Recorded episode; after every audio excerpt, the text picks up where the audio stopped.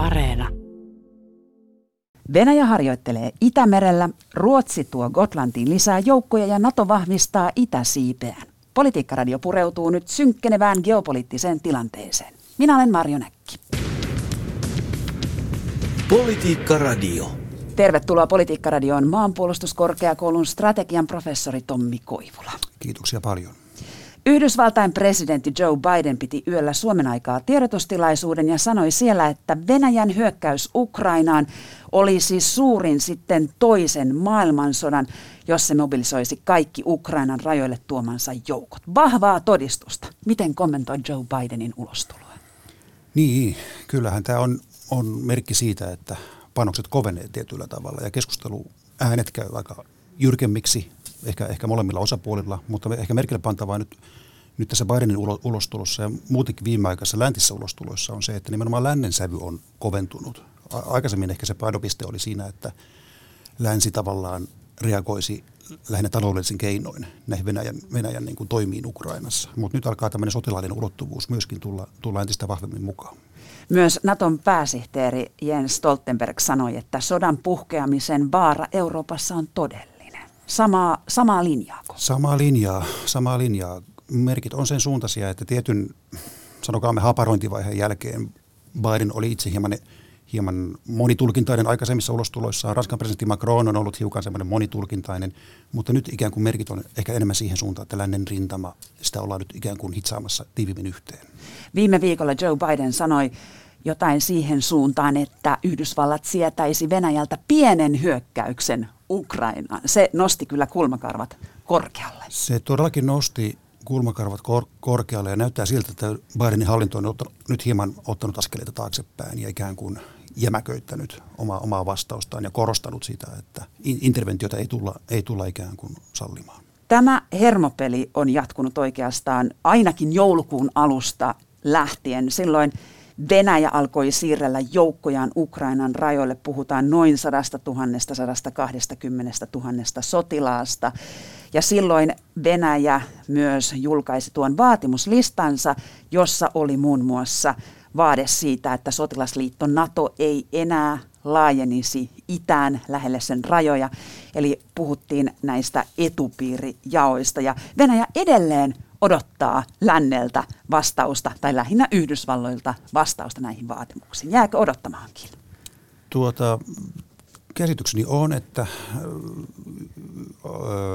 oliko se nyt Yhdysvallat vai NATO, en muista, mutta tarkoitus olisi laatia ilmeisesti myöskin kirjallisia vastauksia Venäjälle. Eli tavallaan tämmöinen diplomaattinenkin raide on jatkuvasti käytössä ja diplomaattinen vuoropuhelu on aika tiivistä, tiivistä koko ajan. Sitä nähdään niin ulkoministeriön kuin epäilemättä myöskin alevan, alevan portaan niin kuin päättäjien ja diplomaattien tapaamisissa. Eli myöskin tämä, tämä raide ja tämä keskustelu ikään kuin jatkuu tässä jatkuvasti.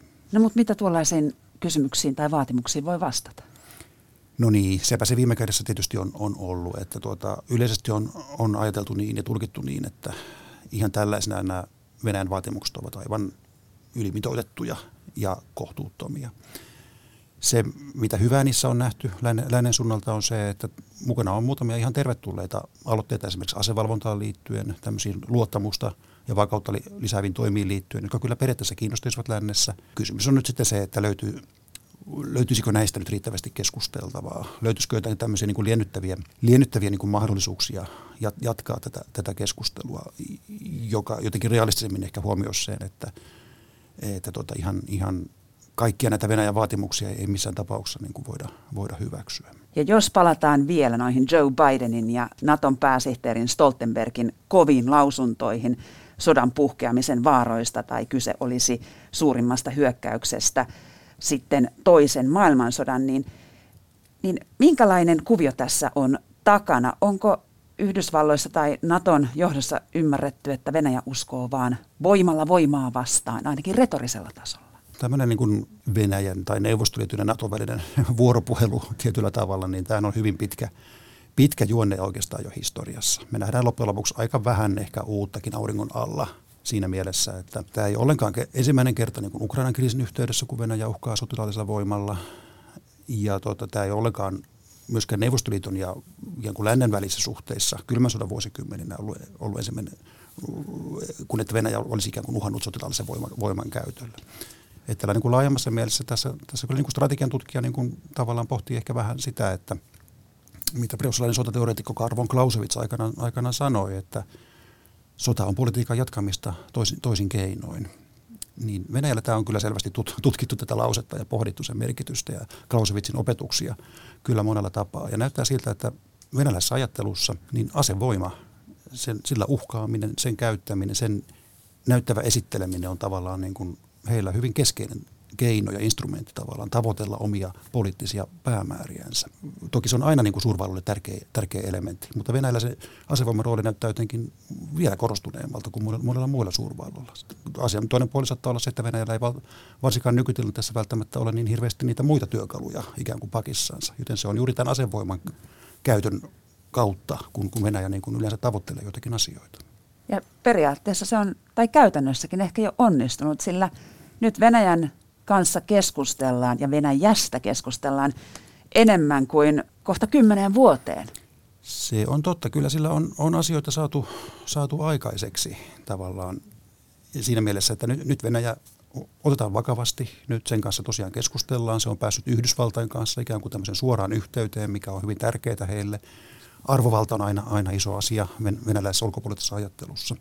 Ei varmaan haittaa sekään, että että Venäjä vähän pelätään sen, sen ympärillä. Tämmöinenkin pelonsekainen kunnioitus varmaan on, on Venäjän johdolle hyvin niin kuin semmoinen ehkä tavoiteltukin asia. Mutta samaan aikaan me voidaan kyllä, kyllä vähän niin kuin kriittisesti pohtia sitä, että onko, onko kaikki nyt, mitä on tapahtunut tavallaan tämän Venäjän sapelinkalistelun seurauksena, niin onko, onko kaikki nyt heidän kannalta edullista? Ja onko tämä nyt johtunut pelkästään heille myönteisiin seuraamuksiin? Eli, eli yhtä lailla voidaan sanoa, että kun huomiota on tullut ja kun on päästynyt tavallaan niin kuin etualalle, niin – Samaan aikaan Venäjä on nyt, nyt ehkä vähän niin kuin tahattomasti tullut tiivistäneeksi Naton, Naton rivejä huomattavan paljon Euroopassa. Se on tullut sitoneeksi Yhdysvaltoja erittäin paljon niin kuin Euroopan turvallisuuteen, vaikka Yhdysvallat oli vähän niin kuin lähdössä enemmän tai vähemmän jo Aasian suunnalle. Mutta nyt se Venäjä on vähän niin kuin pakottanut Yhdysvallat palaamaan uudestaan siihen Itä, Itä-Euroopan turvallisuuteen. Venäjä on, on tällä, näillä omilla toimillaan tullut tehneeksi Natosta nyt vaikkapa meillä, meillä ja Ruotsissa huomattavasti niin kuin ajankohtaisemman puheenaiheen, mitä se ehkä, ehkä, ehkä muuten olisi omilla toimillaan Venäjä on, on tavallaan niin kuin vienyt pohjaa näiltä eurooppalaisilta puheilta, että tämmöinen niin kuin Euroopan pitäisi itse keksiä, keksiä kehittää om, ikään kuin tämmöistä omaa itsenäistä puolustustaan. Nyt tällaista, tällaista näkökulmat on painut aivan niin kuin taka-alalle ja NATO näyttäytyy ikään kuin entistä selvemmin siinä eurooppalaisena turvallisuusratkaisuna tässä tilanteessa. Tämä kaikki enemmän tai vähemmän väittäisin näin, niin on ikään kuin Venäjän strategisten etujen vastaista. Nimenomaan. Oikeastaan Venäjän toiminta on aina paras mainos sotilasliitto NATOlle. Yhdysvallat on asettanut valmiuteen kahdeksan ja puoli tuhatta sotilasta, jotka voisivat tarpeen vaatiessa lähteä sotilasliitto Naton itäisille reuna-alueille. Ilmeisesti Yhdysvalloissa on tuhannet sotilaat valmiit lähtemään Valtian, Bulgarian tai Puolan. Näistä sijoituspaikoista ei ole vielä tietoa, mutta näköjään NATO aktivoituu aina, kun Venäjäkin aktivoituu. Näin se vaan on. NATO, Natolle Venäjän toiminta yleensä on, on tällainen niin kuin piristysruiske tietyllä tavalla ja Venäjän toiminta saa ikään kuin NATO-maat hakeutumaan tiiviimmin toistensa yhteyteen. Ja tälläkin hetkellä kyse on pelkästään Yhdysvaltojen lisääntyvästä mobilisoitumisesta, vaan esimerkiksi sellaiset jäsenmaat kuin Espanja, joka on ollut aika passiivinen NATO-jäsenvaltio, Hollanti, Tanska ovat, ovat tehneet jo aika näyttäviä, näyttäviä tavallaan siirtoja ja, ja signaloineet sitä, että ne haluavat niin kuin nyt lisätä sotilaista läsnäoloansa ja NATO-sitoutumistaan Itä- Itä-Euroopassa. Joten moni muukin NATO-maa on tässä kyllä aktivoitunut. Ja näiden maiden edustajia on nähty aktiivisesti Itämerellä, eli tässä ihan Suomenkin edustalla. Ne ovat osallistuneet ainakin hyvin aktiivisesti tähän Baltian ilmatilan valvontaan. Ja tämä kaikki alkoi ja myös kiertävät, mutta pysyvät sangen pienet Naton joukot Puolassa ja Baltiassa, ne ilmaantuivat sinne nimenomaan Krimin valtauksen jälkeen. Näinhän se on. Tuolloin Baltian maat ja Puola pyysivät ja saivat NATO-liittolaisiltaan ikään kuin tällaista läsnä, läsnäoloa, jota on, on nyt sitten vahvistettu. Venäjä on aloittanut äh, nyt laivastoharjoitukset Itämerellä. Parikymmentä laivaston edustajaa on nyt siellä risteilemässä ja, ja sotaharjoitus on yhdessä valko kanssa. Onko tämä nyt sitä, että nyt vahinkojen riski kasvaa ja vai mitä tässä nyt Itämerellä tapahtuu? No joo, meidän oikeastaan pitää katsoa siinä mielessä myöskin laajempaa kuvaa, että Venäjä käynnistää ja käynnistelee sotaharjoituksia oikeastaan kaikkialla maailmassa tällä hetkellä. Samoin Pohjanmerellä on iso, iso sotaharjoitus käynnissä. Tyynellä valtamerellä. Ja Tyynellä valtamerellä myös tapahtuu. Mm. Ja Mustalla merellä samoin. Joten suurvalta, kun se on tyytymätön tilanteeseen ja kun se on tyytymätön turvallisuusjärjestelmään, niin se pystyy kyllä monella rintamalla ja monella ulottuvuuksella ikään kuin näyttämään ja demonstroimaan sitä tyytymättömyyttä. Me nähdään nyt sitä. Ja myös Itämeri on yksi alue tai rintama, rintama jos, jos näin, näin voi sanoa. Eli, eli tavallaan nämä niin kuin, ehkä niin kuin entisen Neuvostoliiton alueelta ja varsinkin Ukrainasta peräisin olevat skismat ja jännitteet, niin ne kyllä myöskin täällä meidän lähialueella näkyvät ja tuntuvat. Jos katsotaan karttaa, niin se, sehän paljastaa, että valko ja Ukraina on yhteistä rajaa. Ja nyt on spekuloitu sillä, että jos Venäjä ja valko harjoittelevat, niin se tietää huonoja uutisia myös Ukrainalle. Onko mahdollista, että siellä yhtäkkiä avautuu ikään kuin kahden rintaman konflikti. Itä-Ukrainassa on tietysti Donbassin alueella edelleen sotatoimet jatkuvasti voimissaan ja sinne rajojen tuntumaan on tuotu nämä mainitut 100 000 lisäjoukkoa. Onko vaarana, että on kohta kaksi rintamaa Ukrainaa vastassa?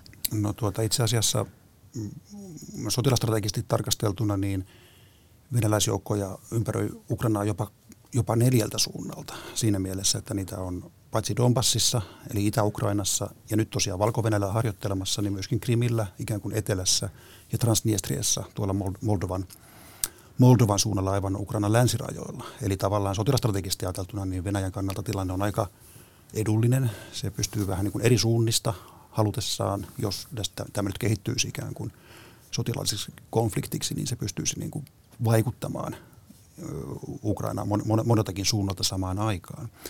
Ja tämä valko sotaharjoitus, josta nyt on puhuttu viime aikoina, ja tämä venäläisjoukkojen siirto sinne on kyllä mielenkiintoinen tapaus ja tavallaan niin kuin kertoo paljon tästä tämänkin, tämänkin konfliktin dynamiikasta siinä mielessä, että tämäkin meneillä oleva sotaharjoitus niin on yksi tapa, jolla Venäjän asevoimat ikään kuin demonstroi sellaista niin kuin haluaan ja kykyä liikkua nopeasti, tulla tänne vähän niin kuin alueelle ja sen lähelle – Toisaalta tämä on, on keino, millä voi vähän niin kuin Ukrainaa painostaa pohjoisesta käsin, että täällä me olemme myöskin valko rajan takana, että odottakaa vaan, vaan mitä, mitä tapahtuu.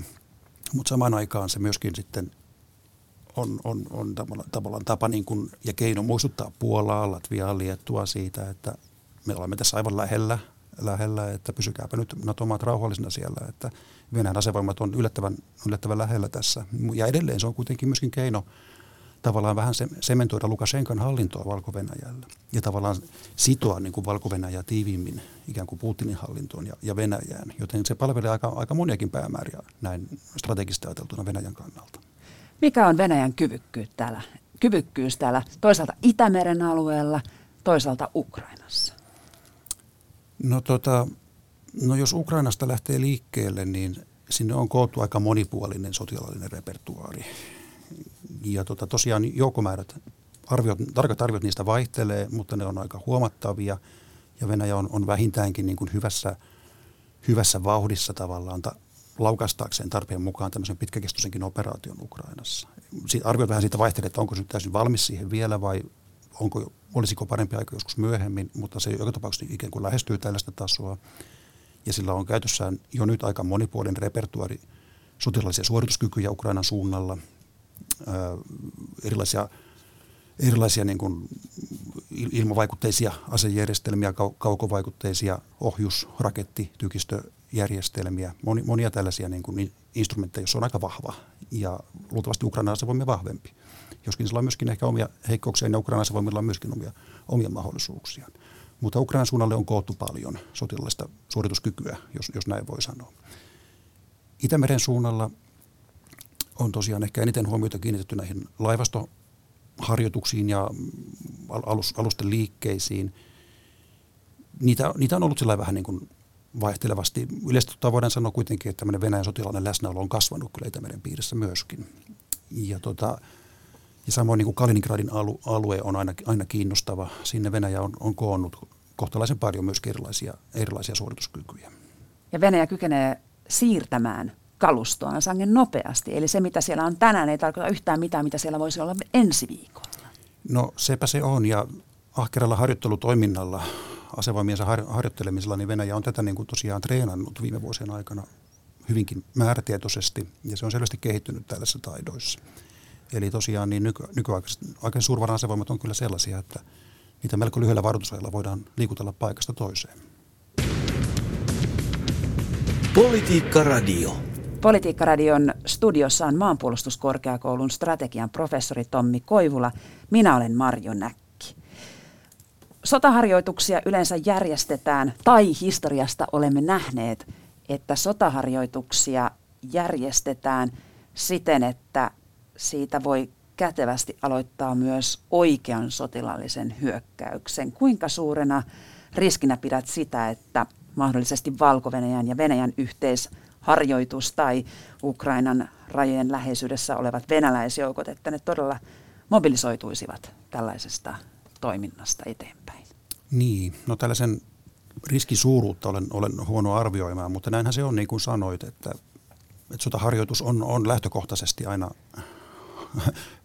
hyökkäystä suunnittelevalla aika käyttökelpoinen ikään kuin työkalu. Että se sotaharjoituksen varjolla voidaan ikään kuin tehdä tämmöisiä mobilisoivia ja valmistelivia toimenpiteitä joukoissa ja niitä voidaan ikään kuin virittää, virittää tällaisen isku, iskuvalmiuteen. Niillä voidaan jakaa kaikki, kaikkea tarvittavaa materiaalia ja, ja näin poispäin. Joten tavallaan tämmöinen varoitusaika lyhenee ikään kuin vastustajan näkökulmasta. Sen takia sotaharjoituksia ja varsinkin suuria sotaharjoituksia, niin ulkovallat tyypillisesti seuraavat aina aika tarkasti. Ja tätä varten pyrittiin kylmän sodan aikana ja kylmän sodan jälkeen niin juuri tästä syystä myöskin rakentamaan tällaisia niin kuin, ikään kuin valvontamekanismeja, jotta muut maat voisivat ikään kuin seurata luvallisesti to, suuria sotaharjoituksia ja tätä kautta niin kuin vakuuttua siitä, että tämä ei ole mitään, mitään tämän vakavampaa kuin vain harjoittelua. Niin ilmeisesti tällä hetkellä valko maaperällä, vaikka siellä harjoitellaan näillä riskialttiilla raja-alueilla – niin siellä ei kuitenkaan ainakaan Venäjän tai valko ilmoituksen mukaan ole sellaisista joukkojen siirroista kyse, joiden takia pitäisi sinne kutsua näitä kansainvälisiä tarkkailijoita tämän Viinin sopimuksen alla, mutta merkitseekö se yhtään mitään? Mm, olen vähän, vähän skeptinen että juuri tämän suhteen, että merkitseekö tämä mitään. Että tosiaan mainittu, mainittu Viinin sopimus velvoittaa ikään kuin allekirjoittajamaat mukaan lukee Venäjä ja valko niin ilmoittamaan muille maille, mikäli sotaharjoituksen koko ylittää 13 000 henkeä. No, asianomaiset maat ovat kertoneet, että eipä ylitä, joten ei tarvitse kutsua harjoittelijoitakaan. Uskoa kuka haluaa. Niin, tarkkailijoita. Niin, anteeksi, tarkkailijoita. Miksi Venäjä aktivoitui Ukrainan rajamailla juuri nyt? Hyvä kysymys ja, ja, ja iso, iso kysymys. Tässä on varmaan erilaisia, niin kuin, tätä joudutaan vähän arvailemaan. Me emme tiedä viime kädessä, että miksi näin on kuten sanottu, niin eihän tämä ole ensimmäinen kerta. Venäjä on aikaisemminkin aina tuosta tuolta vuoden 2013 Kiovan, Kiovan värivallankumouksesta saakka niin tehnyt tätä aina silloin tällöin. Siirrellyt joukkoja Ukra- Ukrainan rajalla, painostanut eri, eri, eri tavoin, miehittänyt Krimin niemimaan, tukenut näitä Itä- Itä-Donbassin kapinallisia ja osallistunut taisteluihin vaihtelevassa määrin Itä-Ukrainassa. Että tässä, on, tässä on tämmöinen niin oma aaltoliikkeensä, näyttää siltä, että Venäjän semmoinen niin kuin tietynlainen pysyväisintressi näiden vuosien aikana vuodesta 2013 tai 2014 eteenpäin on ollut se, että on haluttu luoda vähän niin kuin epävakautta, turvattomuutta, sellaista niin kuin epäselvyyttä tavallaan Ukrainan tilanteen osalta, että, että maa ei pystyisi tavallaan lähestymään länttä sen, sen enempää kuin, kuin mitä, mitä se on tällä hetkellä lähestynyt. On haluttu ikään kuin ylläpitää tällaista jäätynyttä konfliktia, tai jota sitä silloin tällä on hieman, hieman niin kuin hämmennetty tai kummennettu lisää. Mutta nyt on tosiaan ehkä ollut poikkeuksellista tämä viime kuukausien voimien keskitys. Se on ainakin suurempi mittakaavaltaan ja tavallaan tällaista uhkaavuudeltaan kuin nämä aikaisemmat keskitykset. Ja varsinkin kun tähän liittyy tosiaan tämä Venäjän, Venäjän niin kuin Yhdysvalloille ja NATOlle tämä vaatimus tästä Euroopan turvallisuusjärjestelmän muutoksesta laajemminkin. Mikä on Ukrainan kyvykkyys? Onko se kehittynyt niin, että Venäjä on siitä saattanut hermostua? No tämä on nostettu esille yhtenä niin kuin mahdollisena tekijänä, joka saattaa vaikuttaa tähän Venäjän kal- kalkyyliin tässä, tässä asiassa. Et tiedossa on, että Ukrainan asevoimat ovat jatkuvasti niin kuin petranneet tavallaan omia suorituskykyjään, ne ovat, ne ovat vahvempia. Esimerkiksi lennokkien käytössä niin Ukrainan asevoimat on, on selvästi ottanut edistysaskeleita. Se on määrällisesti kasvan, asevoimat on kasvaneet määr, määrällisesti – ja tuota koulutustaso ja yleinen varustustaso ovat kohentuneet. Et saattaa olla, että yksi, yksi vaikuttava tekijä tässä on ollut se, että Venäjällä on arvioitu, että, ennemmin tai myöhemmin niin Ukraina, Ukrainan asevoimat ikään kuin saisivat ehkä yliotteen tässä Donbassin konfliktissa, jos mitään ei tehtäisi. Mihin Venäjä enää Donbassia tarvitsee? Niin, tämäkin on, on hyvä kysymys. Näyttää siltä, että t- tällä hetkellä semmoinen keskeinen kä- käyttötarve Donbassilla on, on juuri tämä Ukrainan ikään kuin epävakauttaminen. Tämmöisen niin kuin sisällissotamaisen maisen tilanteen ylläpitäminen ja jatkaminen. Että se, Ukrainassa on tämmöisiä alueita, jotka ikään kuin pyrkivät eroon keskusvallan kontrollista ja tätä kautta ikään kuin vaikeuttavat monin, monin tavoin niin kuin maan politiikkaa ja päätöksentekoa. Mutta osataan sitä vähän pohjoisemmassakin. Tässä äh, ihan viime viikolla ja edellisviikolla nähtiin sellainenkin ihme, että Ruotsin Gotlannin kaduilla Kaduille vyöryivät panssarivaunut ja sinne tuotiin lisää ruotsalaisia sotilaita. Tommi Koivula, hieraisitko sinäkin silmiäsi?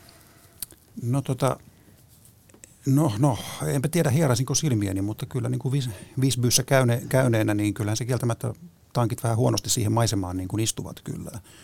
Kyllä, että tota, varmaan moni kotlantilainen on, on, on näitä äimistellyt. Ruotsi todellakin aika näyttävästi ikään kuin vahvisti sotilaisten läsnäolonsa tällä alueella. Kenelle Ruotsi viesti?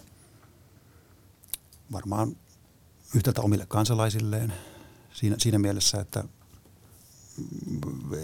että Ruotsin asevoimat niin suhtautuu vakavasti tähän tilanteeseen ja että sillä on, on tämmöisiä konkreettisia suorituskykyjä käytettävissään kriisitilanteessa. Toki myöskin ulkovalloilla ja ehkä varsinkin, varsinkin Venäjän suuntaan siinä mielessä, että tiedossa oli, että Venäjän laivasto-osasto sattui liikkumaan niin aikoina siinä lähistöllä, lähistöllä niin tavallaan Ruotsi sitä varmaan koki niin kuin painetta, että nyt täytyy niin kuin viestittää, että kyllä meilläkin tämmöisiä niin kuin valmiuksia ja, ja kykyjä on. Että tässä tavallaan ehkä tullaan semmoisen niin ruotsalaisen toimintatavan luonteeseen tietyllä, tietyllä tavalla, että, että Ruotsi mielellään esittelee julkisesti ja keskustelee julkisesti turvallisuusuhkista ja, ja omista vastauksistaan näihin uhkiin niin, tämä, tämä ruotsalainen toimintapa niin kuin ehkä poikkeaa jonkun verran meikäläisestä. Ja tätä kautta niin tämän sai, sai kyllä paljon tätä huomiota. Ja varmasti myös sisäpoliittista huomiota, sillä Ruotsin pitäisi palauttaa kansallista puolustuskykyä, mikä se ajoi alas silloin parikymmentä vuotta sitten. No ehdottomasti, ehdottomasti että Ruotsi on, on ollut tässä pitkällä ja vähän kivisilläkin tiellä, kun se on, on nyt pyrkinyt, pyrkinyt tavallaan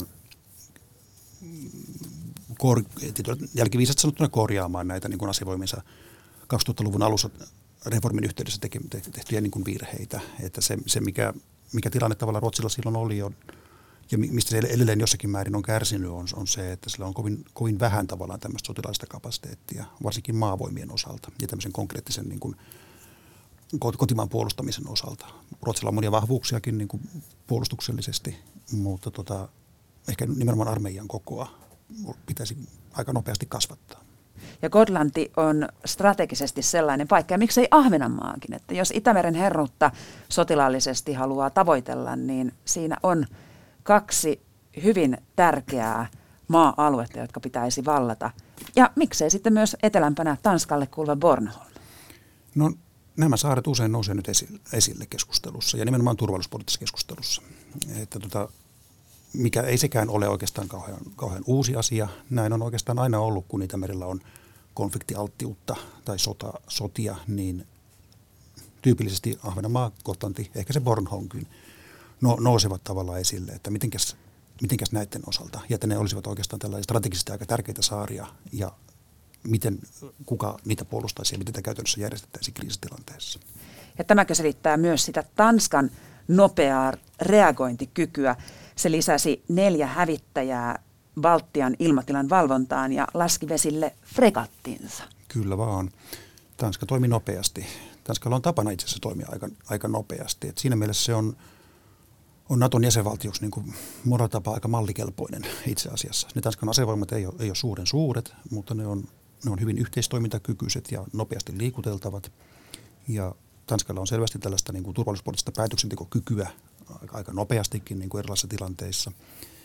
Ja varsinkin tämmöisessä tilanteessa, missä Tanskalla on sekä tämä Bornholm että myöskin läsnäoloa, läsnäoloa jo entuudestaan Baltian maissa, niin tota, tämmöinen peliliike tehtiin. Epäilemättä ikään kuin Naton yhteisen rintaman vahvistamiseksi. Tanska ilmeisesti sitten toivoo tietysti sitten vastavuoroisuutta jossain vaiheessa. Mä luulen, että näin se asia on ajateltu. Että kun me katsotaan tavallaan Tanskan asevoimien historiaa viime vuosikymmenten aikana, niin merkille pantava piirre on se, että he ovat oikeastaan aina olleet niin kuin Yhdysvallat-johtoisessa operaatiossa ja NATO-operaatiossa niin kuin semmoinen aktiivinen toimija, riskejäkin ottava, ottava toimija, joka on rohkeasti tavallaan syöksynyt ni, niihin, niihin paikkoihin, missä mihin, mihin, mihin ikään kuin lännen liittoma kulloinkin on mennyt. Puhuttiin sitten Persialahdesta tai Irakin sodasta 2003 tai Afganistanista tai Bos, Bosniasta jo 90-luvulla, niin tyypillisesti me on nähty siellä semmoinen pieni, mutta taitava joukko tanskalaisia.